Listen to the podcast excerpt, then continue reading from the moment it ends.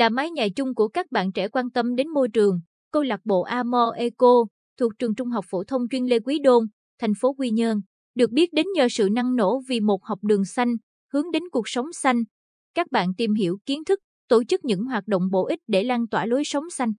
Với tên gọi Amor Eco, mang ý nghĩa là tình yêu môi trường, và khẩu hiệu Reduce the Waste, Embrace the Earth, tạm dịch, tái chế rác thải, ôm lấy trái đất. Các thành viên câu lạc bộ mong muốn kêu gọi thêm nhiều bạn trẻ chung tay góp sức giữ gìn màu xanh cho môi trường, hạn chế rác thải nhựa. Chính thức hoạt động từ tháng 9 năm 2021, câu lạc bộ đã tổ chức, tham gia nhiều hoạt động thiết thực như thu gom rác thải nguy hại, gồm cả thiết bị điện tử bị hỏng, ở siêu thị cấp mát Quy Nhơn, làm sạch bãi biển Quy Hòa, phường Gành Ráng, thành phố Quy Nhơn. Câu lạc bộ sinh hoạt một tháng một lần thông qua hình thức thảo luận tập thể, trao đổi với các hội nhóm có kinh nghiệm trong việc tổ chức chương trình kết nối vì môi trường, trong đó có các buổi workshop xanh. Là buổi workshop đầu tiên do câu lạc bộ chuẩn bị, lên kế hoạch triển khai vào cuối tháng 11 vừa qua, Green Antin thu hút nhiều học sinh bởi tính thiết thực, hữu ích. Tống Khánh Huyền, học sinh lớp 12 Anh, chủ nhiệm câu lạc bộ, hào hứng kể, không tập trung vào kiến thức khô cứng, câu lạc bộ hướng đến sự trẻ trung, năng động.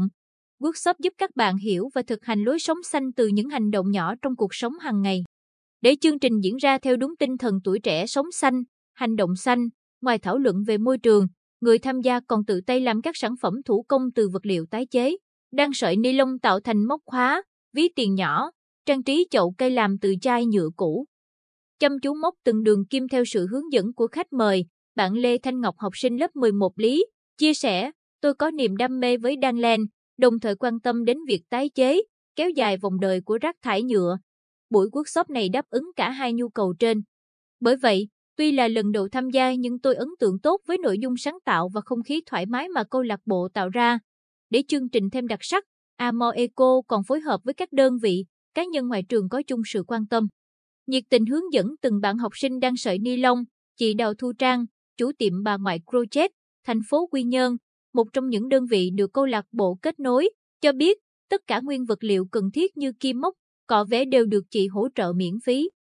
Đồng thời, để các bạn chưa có kinh nghiệm đan, móc len có thể tự mình làm nên những sản phẩm nhỏ xinh, thân thiện với môi trường, chị cùng các thành viên nghĩ ra những công thức đơn giản, dễ nhớ để các bạn vừa đọc, vừa thực hành, chị Trang khẳng định. Vì là cựu học sinh của trường nên tôi thuận tiện trong việc kết nối với các học sinh.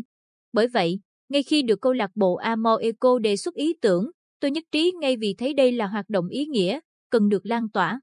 Không chỉ với câu lạc bộ này mà bất kỳ hội, nhóm nào mong muốn tổ chức chương trình tương tự, tôi cũng sẵn sàng ủng hộ.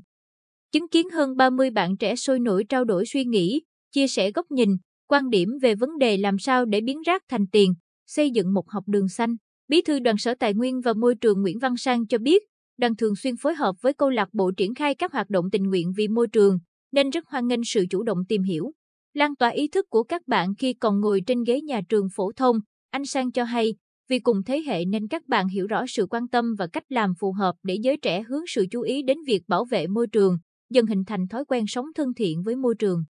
Amor Eco còn giúp chúng tôi hiểu hơn về suy nghĩ của các bạn trẻ để triển khai các hoạt động phù hợp, hiệu quả trong thời gian tới.